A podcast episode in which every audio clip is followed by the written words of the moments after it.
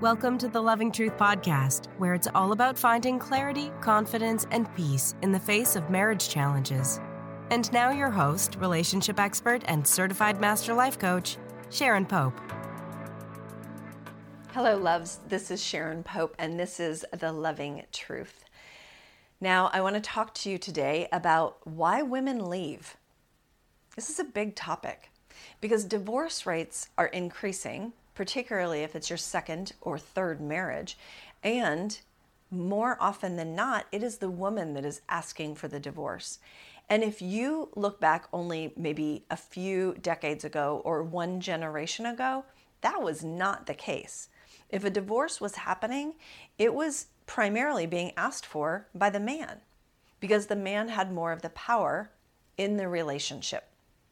Now, I think this is leading to a big wake up call, or at least an opportunity for men in our heterosexual relationships. All right.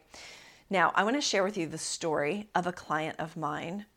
This is a recent story where she had made the very difficult and, in many ways, heartbreaking decision to end her marriage of 22 years. And her husband was a good man, is a good man, and when she shared with him her decision to end the relationship, he couldn't understand why she would want to do that. He's like, What is so wrong that you would want to throw away 22 years? Why would you want to disrupt our family like this? What is so wrong? He kept looking for what did I do or what is so wrong? And I think right now we are in a time inside of our marriages where it's not about what the marriage is. It's not that the marriage is bad necessarily. It's about what the marriage isn't. It's the gap between what we have, what we've created together as a couple, and what we ultimately want to feel and experience in our most intimate relationships. So that is an enormous shift. So let's talk about the details of why that is. There's several big relational dynamics that are taking place that are impacting marriages in a big way today. So, the first one is that relationships are very important to women. Like, in terms of life satisfaction, at the very top of that priority list is the quality of our relationships. At the very top of most men's list, it is not relationships in terms of life satisfaction. Their satisfaction often comes from other things like feeling successful in their lives, not just in their career, but like as a father or even potentially as a husband. But it's more like a broad understanding of success, where for women, it's all about relationships. And that is a very distinct difference. Now, if you've ever studied the work of Dr. Harriet Lerner. She has several books, but my favorite one is The Dance of Intimacy. And it's only in like, I think it's like page six or page eight or something. It's early on in that book that she says something that is very true and it will also kind of piss you off, which is even today, the health of relationships is pretty typically still considered to be women's work right? Now, it makes me mad, but I understand it. And I think it's true, right? Because women will notice when the relationship is starting to disconnect. We notice that almost immediately because we feel it, because we're so in tune to our relationships. And then, because we are problem solvers, we also, we're like, we want to go out and find out what's wrong, how can I fix it? Because we don't like that break in our relationship. And so, for that reason, I mean, a lot of times people are like, well, why do you only speak to women? Which I don't only speak to women, but I primarily speak to women. And that's because women are the ones that notice when their marriage is starting to disconnect. They're the ones out seeking answers, right? They're up in the middle of the night Googling, why is my marriage falling apart? Why don't I love my husband anymore? How do I tell my husband that it's over? Like they're the ones that are seeking those answers. They're the ones that are reaching for more traditionally inside of a marriage and wanting to improve it, wanting to evolve it to a new place so that it can feel good for them.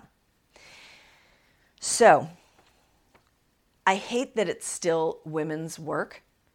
Um, particularly because, you know, as there's been a lot of studies that show that men don't fare as well post divorce as women do, particularly when they're by themselves.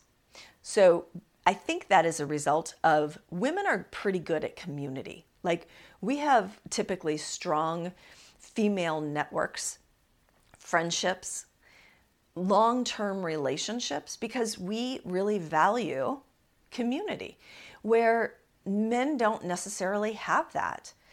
Um, I used to make a joke. I don't make this joke anymore, but I'll tell it to you this one time. and that was I said, in my next life, I want to come back as a dude because I thought, oh, it would be so much easier than being a woman. But once I learned more and more about the male experience, I don't say that anymore. And one of the big reasons for that is, is because men don't have the community aspect that women have. If they're struggling with something, they don't have two or three or four people that they can reach out to and really talk to about that. They're lucky if they have one person that they can reach out to and talk to about the struggles in their lives. And I thought to myself, that would feel really lonely for me. I don't think I would like that.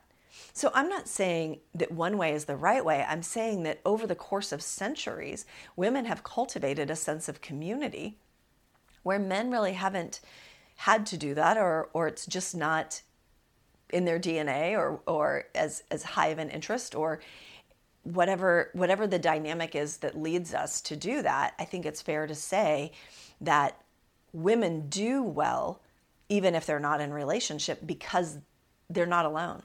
They're still in community. So that's the first piece. The the first dynamic to pay attention to is that women in terms of life satisfaction, relationships are number 1. For men that is not necessarily the case. And that's a distinction and that's why women are still the ones that are taking on a lot of the the heavy lifting as it relates to making their relationships feel as good as they can feel and calling it quits when they can't make it feel better. So, the next dynamic that I want to share with you, and this is a big one, it is really, we're going to spend some time here because marriage today looks and feels very, very different than marriage even just one generation ago right? When I think about my mother's marriage, so my parents were married in the late 60s. And at that time, a woman, she could only technically end her marriage if she was being placed in physical harm or she could prove adultery, right? And that was at a time where there weren't cell phones and computers and tracking devices and all that kind of stuff. So that was pretty much impossible. And more often than not, you'd also have to prove that you were being beaten or being harmed somehow. So women didn't have that option until the 70s, in the US at least. In the 70s, there was a No Fault Divorce Act that was passed, which means you didn't have to have all those reasons in order to get divorced. But that didn't mean women wanted to walk through that door right out of the, right out of the gate because there were other circumstances at play too. Who was going to like if I think about my mother, if she if she ever wanted to leave my dad, who was going to provide for her? She was going to have to go out and get a job. And then who was going to take care of the kids? She didn't live near her parents where her parents could watch us. And so, how could she manage all of that on her own? And then there's the social stigma of being divorced. You know, my mother came from a long line of Catholics, right? You don't get divorced. So she would have had, you know, there might have been re- uh, family relationships that maybe she had to let go of, or at least she would be judged.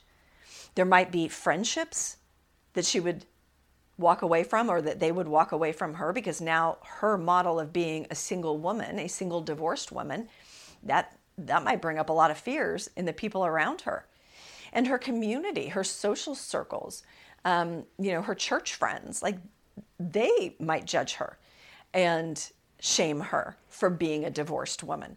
So that really was not an option, right? It's really just today's day and age where women no longer need to be married to be provided and protected for. And part of that protected for is that social status of not being shunned, of being a married woman with children and doing what is expected of you, right? That's not necessarily the model today.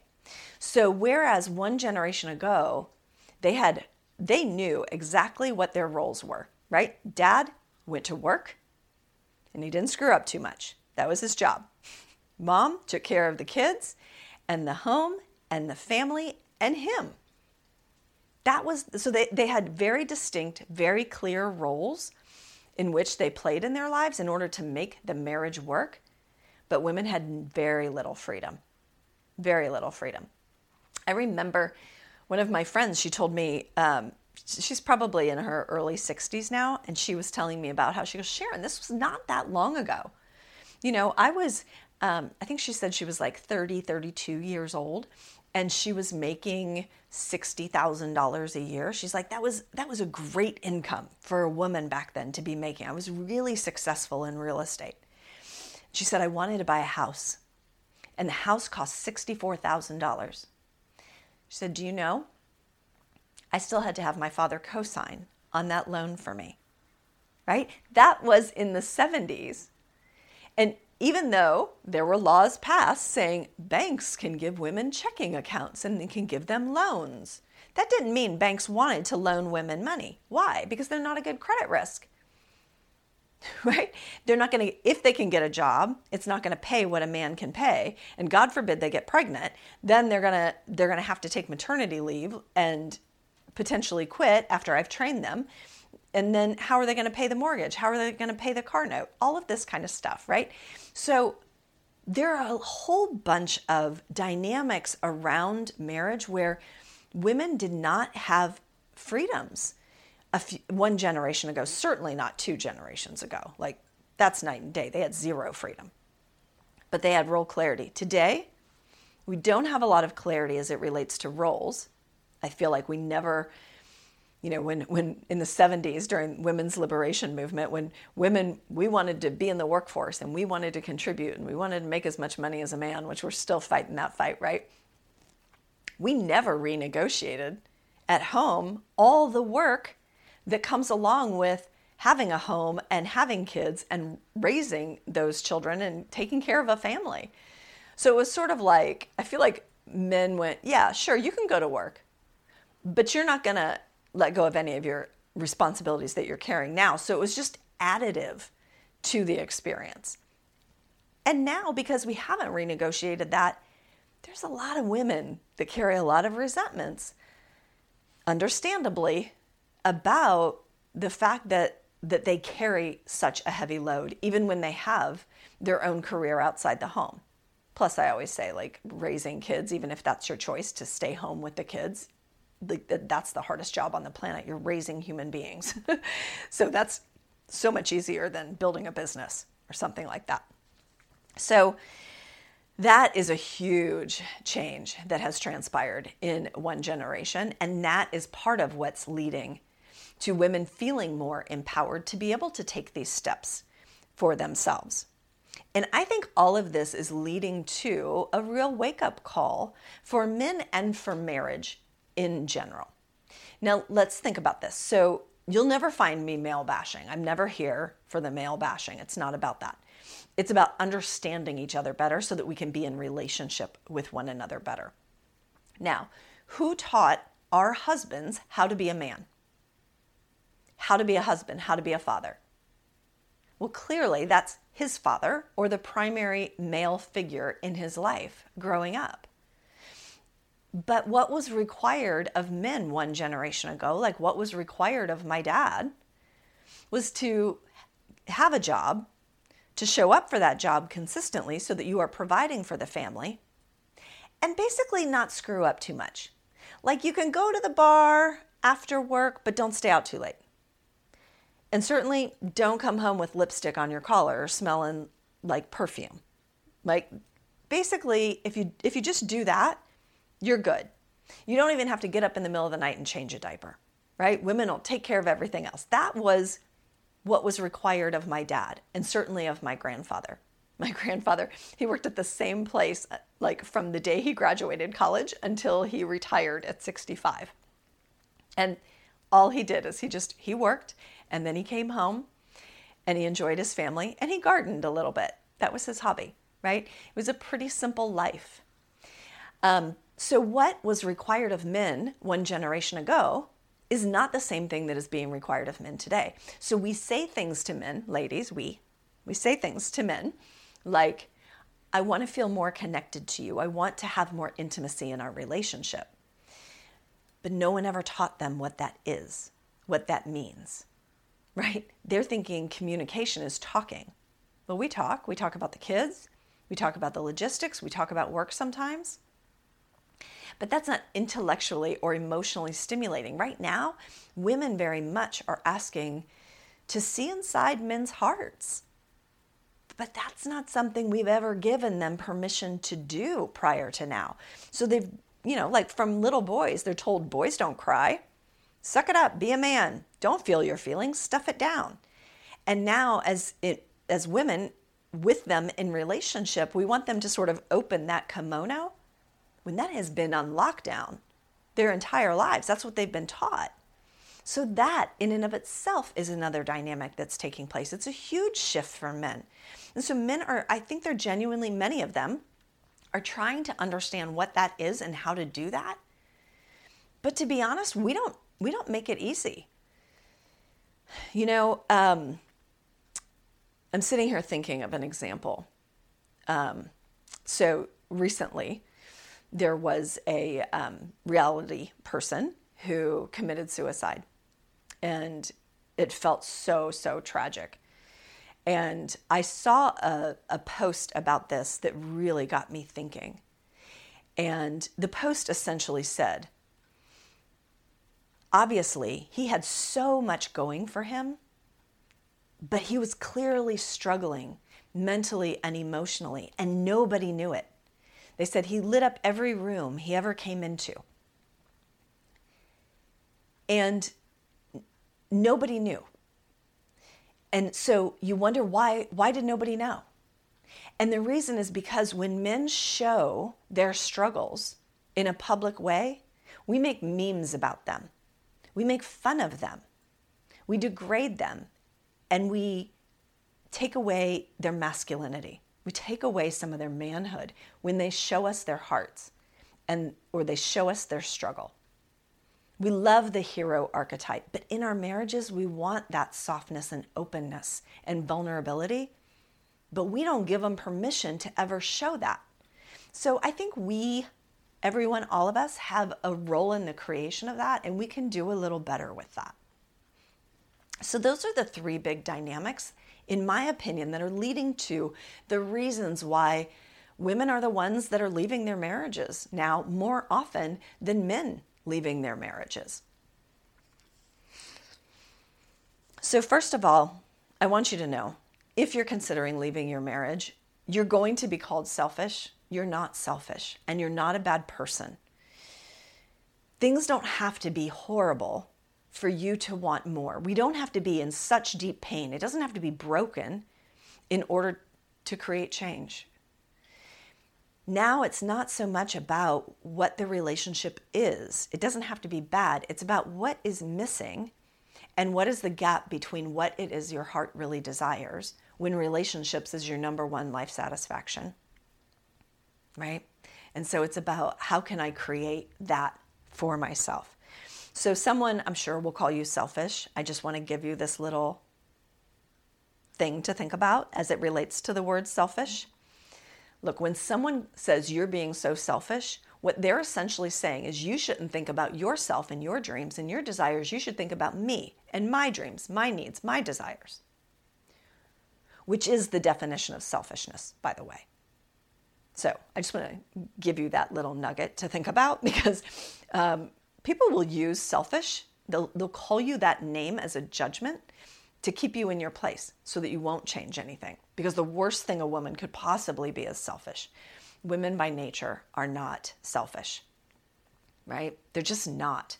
We give and give and give in so many ways. And the minute we want to honor something for ourselves, we get shamed and called selfish as a means of controlling us. Okay? I just want to leave that there for a second. Now, These massive shifts that I just shared with you, this is part this is a big part of the reason why not just divorce rates are increasing, but that women are the drivers of those divorce rates. Women are way more empowered in their lives today than they've ever been before. And they're not as fearful. There's not as many social constructs surrounding them should they choose to get divorced. That doesn't make divorce easy. It doesn't make it any less heartbreaking. It just means that they're not necessarily going to be living under a bridge, right? Because we, we, we do know how to provide and take care of ourselves. We can do that. We're not being chased around by lions and bears, so we don't need active protection. And the social stigma associated with being divorced is just not really rampant right now. Like, I'm sure there are communities where that's a big deal still, but for the most part, every one of us either knows someone, loves someone, or ourselves has been divorced. And so we don't judge it the way that people judged it just a generation ago. So, in the context of why women leave, there's a lot of reasons right now. And it's a huge opportunity for all of us who want to be married. In order to have better success at our marriages, we've got to get equipped to do marriage as it needs to be done today. And that's not just a man problem, that's also a, a woman problem, at least in heterosexual marriages, right? If we're going to be in relationship with one another, we've got to understand one another a little better and be willing to understand the dynamics, the female dynamic and the male dynamic a little better so that our relationships can feel better. All right? I hope that that gives you something to chew on. And I will see you next week. Until then, please take really good care. If you're listening to this podcast because you're struggling to decide whether to stay or go in your marriage, and you're serious about finding that answer, it's time to book a Truth and Clarity session with a member of my team. On the call, we'll discuss where you are in your marriage and explore if there's a fit for you and I to work together so you can make and execute the right decision for you and your marriage. Go to clarityformymarriage.com to fill out an application now. That's clarityformymarriage.com. If you've been stuck and struggling in your marriage for years or even decades, and you're serious about finding the confidence, clarity, and peace you desire, it's time to book a Truth and Clarity session with a member of my team. On the call, we'll discuss where you are in your marriage and whether I can help you come to a decision about how to move forward and guide you through every step of that difficult journey go to clarityformymarriage.com to fill out an application now. That's clarityformymarriage.com.